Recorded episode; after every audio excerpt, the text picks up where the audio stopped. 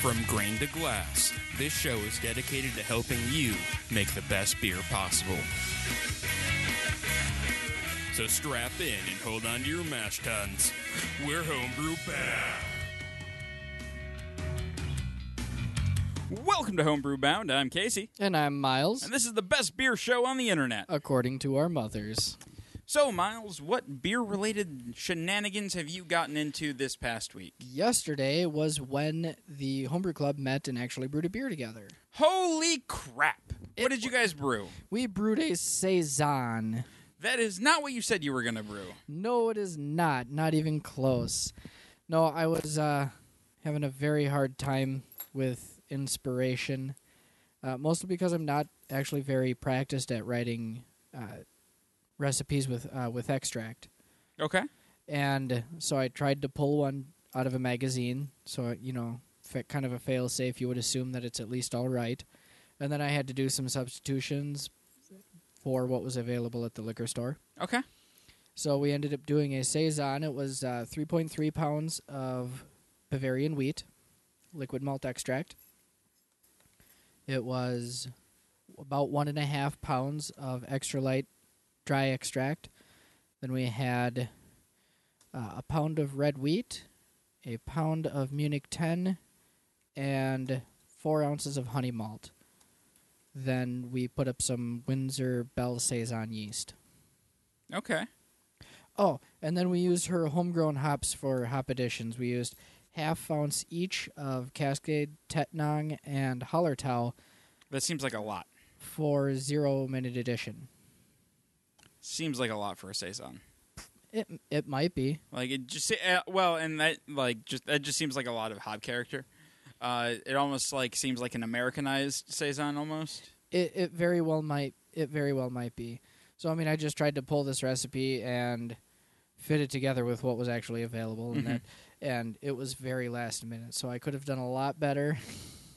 But I'm assuming you plugged everything into BeerSmith and all the numbers ran out and. Yeah, actually. We got a little... I don't know. I'm really confused now because you shook your head and then you're like, yes. It turned out well. Okay. I mean, it's kind of hard to miss your numbers when you have 0 minute hop additions and it's an extract recipe. Well, I know, but I meant like your SRMs and all that. And... the color looked really good. Looks a little dark in the fermenter, but it always kind of will. And we got...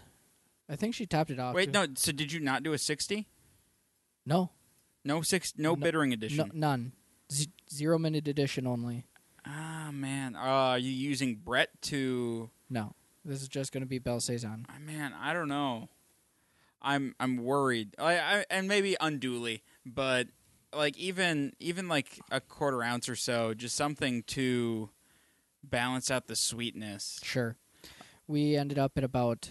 1036, 1038. So real on the low end. Yeah. So, I mean, it wasn't supposed to be a big beer in the first place. Yeah. So we only had the 3.3 pounds of the liquid extract and 1.5 of the dry for 5 gallons. Man, I still think you'd want at least 15 IBUs in there, just something to... Again, I was just trying to follow that recipe. It had nothing but 0 minute additions. Yeah, like, okay, maybe you're right. Like, yeah, no, that's actually, cool. Now that I think about it, it was a clone of a commercial beer. Which one? I forget off the top of my head, but some of the other things, one of the other attributes that was supposed to be inside it that were not available to me was some rye. The spiciness of the rye might have. I don't know. We'll see. Yeah, no, we'll see for sure. So I'm kind of excited to try it now. It is at Kim's right now, fermenting in her concrete basement, and so it's got an ambient of about 70 degrees. It's a little warmer than that, but she said it'll cool down. Yeah. So. Well, in Saison, you want warm. That's true. Not too warm, but warm. Warmer, yes. Have you been up to any homebrew shenanigans? Man, I checked the beer Sunday, and when we were ready to barrel. Then time got away from me. I left town for 3 days. Tuesday, Wednesday, Thursday, I was out of town. Didn't get back till late on Thursday. Was stuck at work late Friday. Had to go do a interview in Minneapolis with the Twin Cities Comic Collective, which I just posted now. on DOO, so go check that out. It was a phenomenal interview. And then today, had to put the studio back together, went and saw Ant-Man, and then forgot that I already had to record Homebrew Bound tonight. So, which I very politely suggested to you during the recording of Department of Offense. And it's what needed to be done, because tomorrow I'm at work until 1, 2 a.m. At least. Yeah, we're doing a big server move, and so just all this stuff is coming up. So Tuesday... Tuesday, Wednesday, it'll be going into the barrel finally. So you did mention nothing about homebrewing almost in that entire long thing. I was getting to why I haven't. So the beer is ready to go into the barrel. We are at 10. I want to say 10. Oh man, I sent somebody the numbers. It wasn't me because I didn't get anything. Oh, it must have been Eric. I could have sworn I sent you the numbers too. Maybe not. No, I don't think so. No, it's probably just Eric because he's bugging me every other day. Hey. 10:20 is where we're at. 10:20? Yep. 10:20 on both. That sounds about right. Yeah. And so that's right where we want to be. And so we'll get into the barrel and things will be happy. And Eric can just... STFU for just a little bit. Just for a little bit. I'm glad that he's on me because, I need it. But, yeah. And then my Oktoberfest is ready to go into bottles, kegs. Yes! So I gotta source some bottles quick. I have some available for you to use. Okay, I have a growler if you want to use one. I don't like bottling in growlers. I know, but it's a help. You know, it's a bulk thing if you're short. No, it's not like if I the nice thing about bottles is I can set a couple of cases aside and just have it around. Yeah, that's true. But they're easier to bring places and stuff like that. So that is also happening this week. And so yeah, that's kind of where I'm at a packaging stage right now. The saison that we did, the blender that we did is just about ready to go into bottles. Oh man! So that's another thing that's coming up. So yeah, I'm kind of in packaging mode, and July sucks. Just period. July is the worst. It's so hot right now. It's hot. It's busy because everything happens in July. I don't know why. Every year, it's like and maybe this July. Nope. Everything happens in July. Everything. So yeah, that's just kind of been where my beer stuff has been. I've been looking at what I want to brew next, and I have a few different ideas, but I haven't landed on anything yet. What are some of the ideas, if I can ask? Well, I kind of want to do a clone of the Stone Farking Wheaton Woot Stout. All right.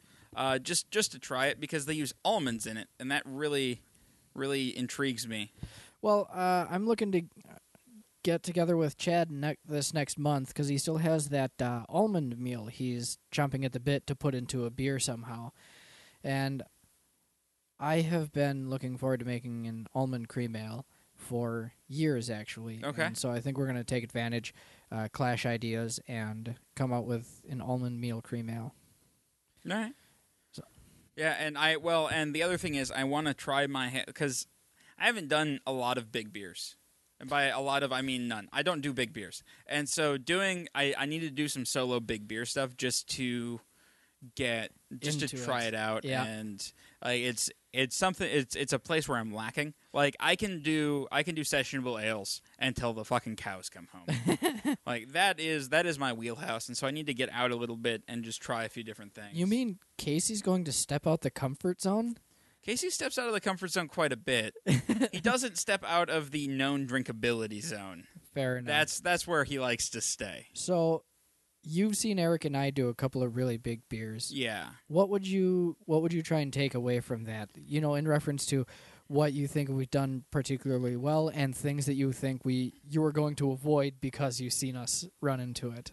I'm not entirely sure. I'm kind of gonna try to put all of that out, as weird as it sounds, I'm going to try to put as much of that out of my mind as possible and try to approach it from my simplistic viewpoint and then just try to do a batch that way and then kind of bring it around and see if I can meld the two. Sure. So instead of writing an Eric recipe with 14 different ingredients, it's going to have like 3. It'll probably have 4 or 5. Just because when you're dealing with things that big, you want some of the complexity. Yeah. I'm not going to do like, I want a 1/4 ounce of this and a 1/2 ounce of this, and it'll be, base and then probably 3 different specialties. Sure. And then on my bittering edition. Sure. And then maybe I'll probably just do 5 gallons of it because I don't need that much big beer laying around. No, and my mash tun can't handle any more than that. Yeah, that's why we ended up doing our customized big one. Yeah. Which did really well with this stout here. Yeah, we only had to throw a bunch of DME in, but... Shush you. Yeah, no, it turned out fine. It tastes fine still. Yeah. And I think I'm the only one who's tasted it since. So yeah, what's up with that? I don't know. It hasn't been intentional. I suppose. So, after brewing yesterday, Kim was nice enough to gift me one of her bottles of India Pale Ale. Would you like to give her a try? Yeah. We should have thought of this a little bit through and tried it off air and then done notes. What do you know about this beer? Nothing, actually. She just gifted it to me, and I'm like, hey, I can bring this on the show. It's been a while since we've actually had a homebrew, and unfortunately I do not have the recipe. The recipe, nor do we have Kim here to speak for herself. Okay. First thing I notice is that it's dark in here. Pretty much. Talk for a second. I'm going to turn on a light. Okay. So what's awesome about what Kim's got going on is she's building a new house, which will have built into it an area for homebrewing. And I think she's also going to be putting in a cellar down the roads for lagering and long-term storing at the same time.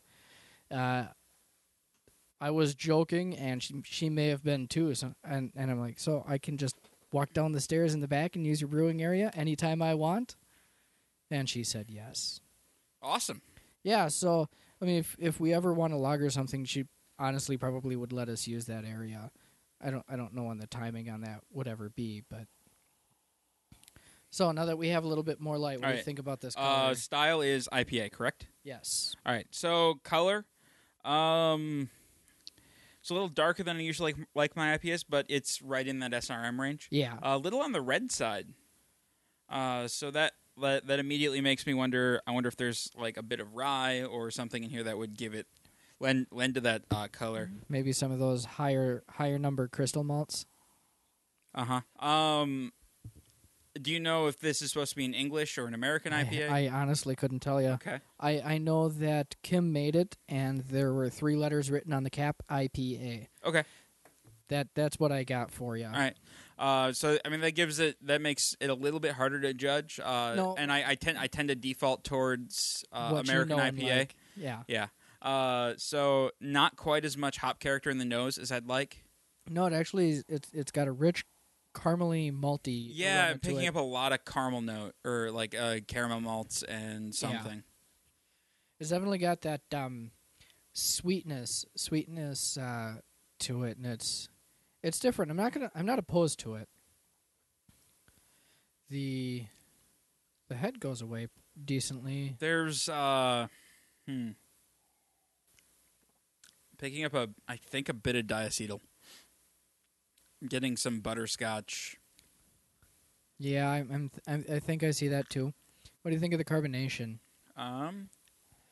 It's a bit coarse, although it's at least not too much. Yeah, no, it's not overcarbed. But yeah, no, there's just the bitterness on the back end is solid. A lot of crystal. Little on the sweet side. I could go pale ale. Yeah, I'm having even amber.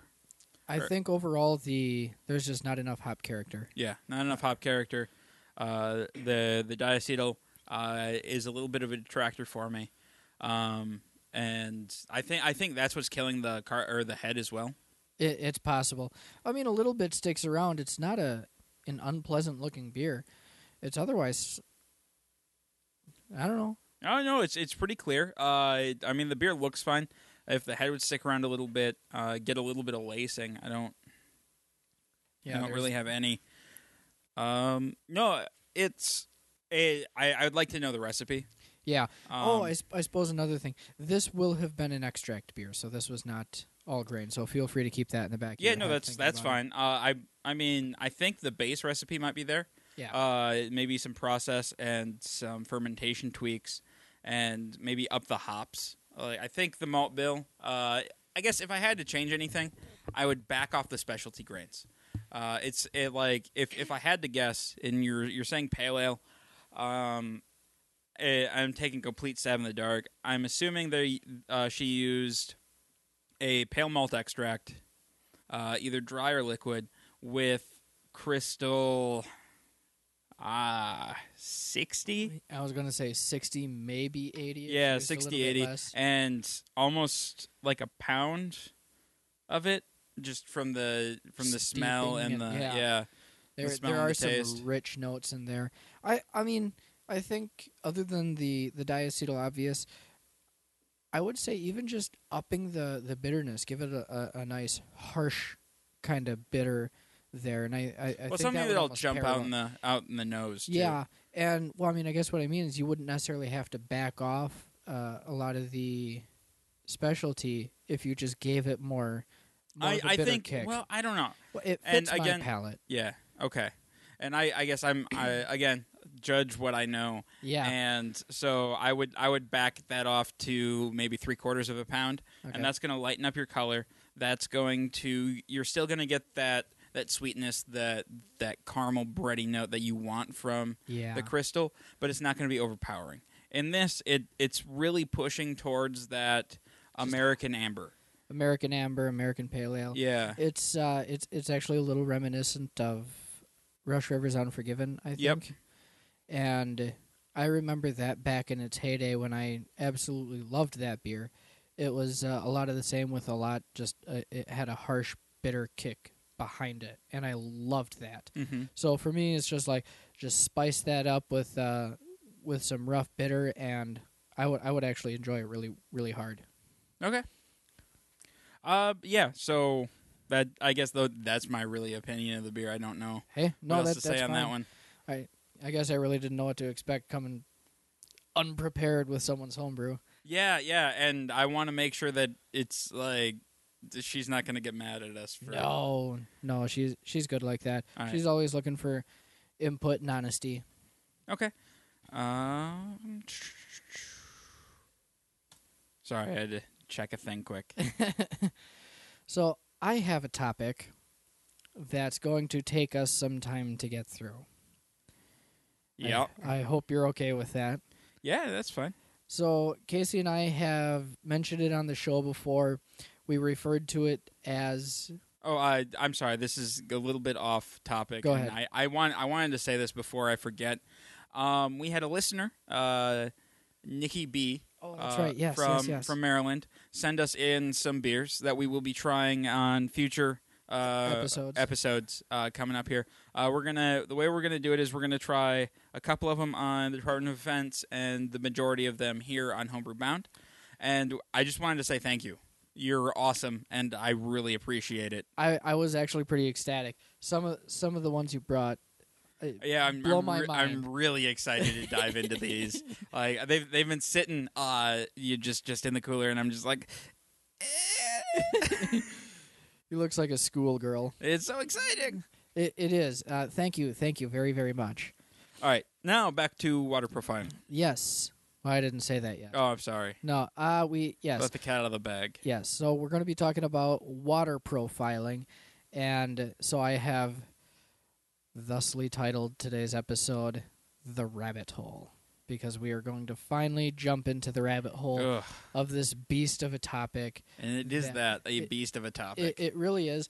I was finding myself having issues just trying to organize how I even wanted to approach the subject.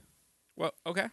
So, without further ado, let's just walk into it. All right. Well, just a reminder, we are at the 20-minute mark now. Okay, and we can more or less stop at any point because Yeah, it's just going to take us a couple episodes to get through anyways.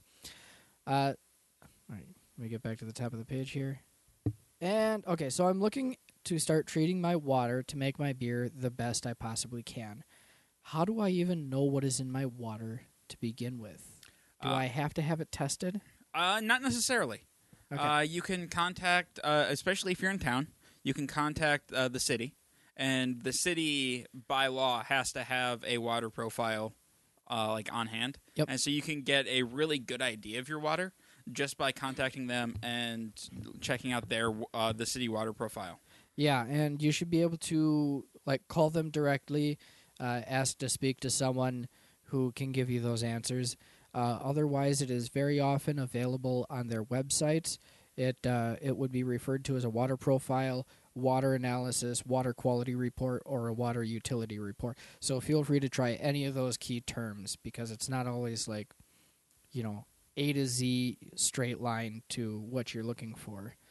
But it's there and it's always available. Okay.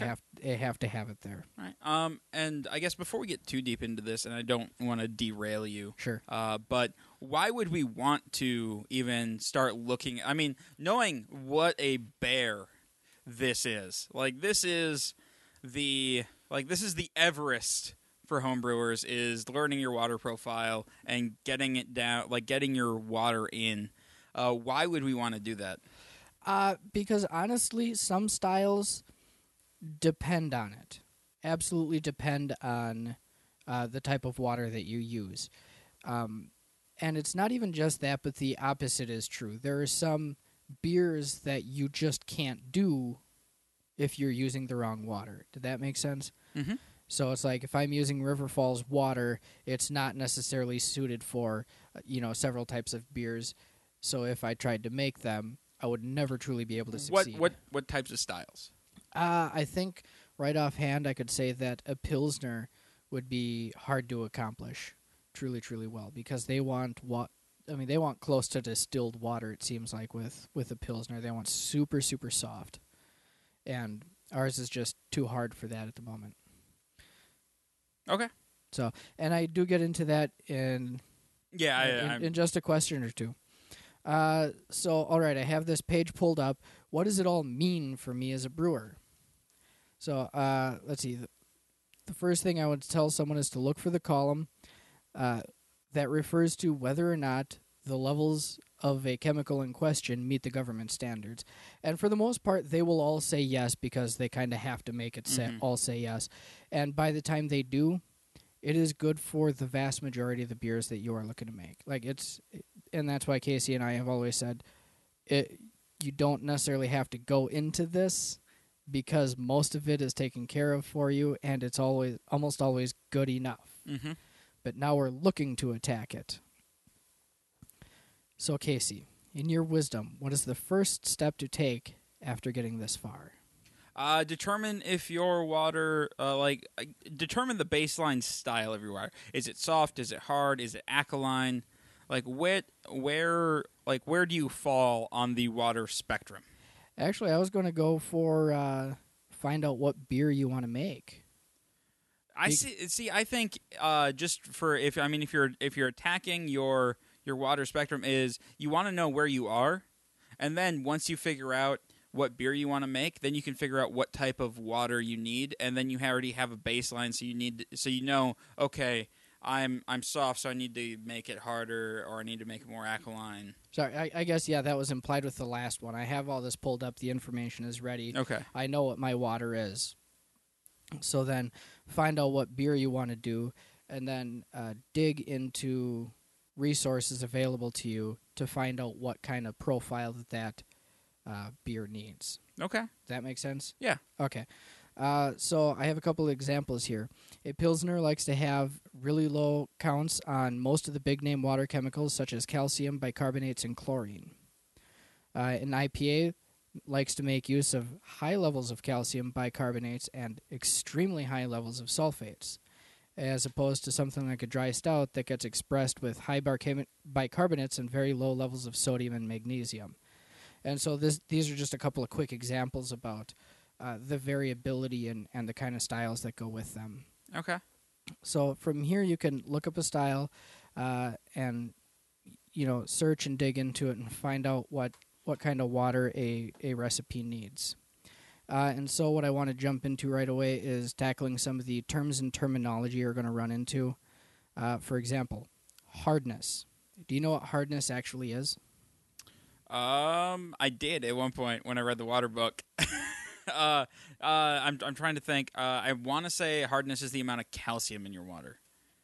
That is about 1/4 of it. Okay. So there's actually two kinds of hardness. And there's permanent hardness and temporary hardness. And the overall term hardness refers to calcium, magnesium, sulfates, and bicarbonates. Okay. And the sulfates and the bicarbonates are referred to as the temporary hardness. The other two are referred to as the permanent hardness. And the reason for that is because you can use boiling as a method to reduce the amount of sulfates and bicarbonates you have in the water, but that does not work for calcium and magnesium. So it's like, in the process, you will keep that much in your beer from start to finish, as opposed to the other two that will... They can evaporate dissipate out over time during the process. So that's a term that you will run into. Alkalinity. Do you know what alkalinity is?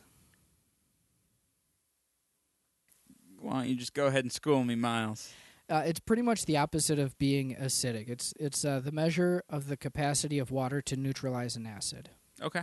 So it's not exactly being basic. It's basically its ability to keep from getting more acidic with the addition of an acid. Okay. And pH. Well, pH is either how basic or acidic your water is. Pretty much. And is the pH of your water very important? Yeah. You need a slightly... Oh, man, hang on. Chemistry class here. Trying to remember which one is which. I want to say low is basic, right? No. Okay. So you want a slightly acidic water base for proper extraction of the grains. Like So you're not wrong, but you may have not have read into the way I asked the question as much as I had hoped. But the answer is not really. The pH of the water is not as important as the pH of the mash itself. Oh, I suppose. Which will, you know, it doesn't. You can put the same water into 5 different mashes, and it depending will be on what it is, drastically different. Yep. And so, the idea is that you want to know your recipe and be able to, you know, adjust it accordingly instead of, you know, let's make my water this pH, and that's what my mash pH is going to be. It's not how it works. Just keep your water at, right in the middle there at 7, and we'll be okay. Isn't that where it sits by definition? No. I mean, if it's pure water, it is. Oh, yeah, that's what I meant. But if it's, I mean, we're not using pure water. Our water has micronutrients and minerals and all this stuff in it, and so that's going to bounce your pH either up or down. I mean, not a lot, but if you can have a true 7, like neutral pH, then I think that'd be perfect. It would be neat because then you know exactly where your baseline is and you can adjust your mashes accordingly. But you're not gonna have that, so you need to be able to be a little bit more fluid. Sure. And so on this sheet that we had pulled up back in question 2, I see like 50 different chemicals listed. How many of them do I actually care about? 5. Very close. 6. Ah! Can you guess which ones they are? Because I've mentioned most of them at this point. Calcium is 1. Magnesium is 2. Bicarbonate is 3. In order, actually. I don't. Yeah. And what did I say? I forgot what I was saying. You had calcium, magnesium, bicarbonate. Okay. And those two were the same. Oh, no. I mean, the other 3 are going to be sulfate, sodium, and chloride. Okay. So those are going to be the big 6. And if you really wanted to address the rest of them, I mean, I suppose you could, but their effect on the beer are going to be negligible. Assuming you're starting with water that was safe to brew with in the first place. So if you're using just your town water and the rest of those, all those yeses are there, don't have to worry about them. And so I think where we would, I think we can call it here for the time being, but I think next week we can start delving into what each of these chemicals actually adds to the beer and why they are important. Awesome. Does that make sense? Yeah. All right, cool. I think that'll be a lot of fun. Water is, I'm not going to lie here, water is one of the things that I don't look into it's one of the things that I should look into more, and I don't, just because it is such a beast. Yep. And so this is definitely going to be a learning experience for me as well. And I can throw out one thing that I read for you real quick, is when trying to make a Pilsner, assuming you're not already working with water good for it, dilute it with half distilled. Oh, interesting. Because, I mean, like, across the board, it wants, like, single-digit numbers for all of these. And, you know, almost all of them are at least in the double digits. So dilute it with half-distilled, and you'll cut all those numbers in half and make it more useful for a Pilsner. Very cool. Yep. All right, guys. Well, if you'd like to support us, head on over to patreon.com/blindnewstudios or click on the Become a Patron link at the bottom of the homepage. For as little as $1 a month, you can support us and help us keep the lights on and the beer flowing, because we all know that's important to keep this show going. It is. All right, if you're going to do any Amazon shopping, head on over to blindnewstudios.com and click on the Amazon link at the bottom of the homepage. Do your Amazon shopping as regular, and we get a bit of a kickback from Amazon. It's great, it's super easy, and it helps us out, so why not do it? All right, guys, if you have any questions, comments, show ideas, want us to taste your beer, or just have any beer-related questions, go ahead and shoot us an email at feedback@blindnewstudios.com, or you can find us on Facebook at facebook.com/blindnewstudios, or you can follow us on Twitter at @blind_ninja. And I'll see you guys next week. Bye.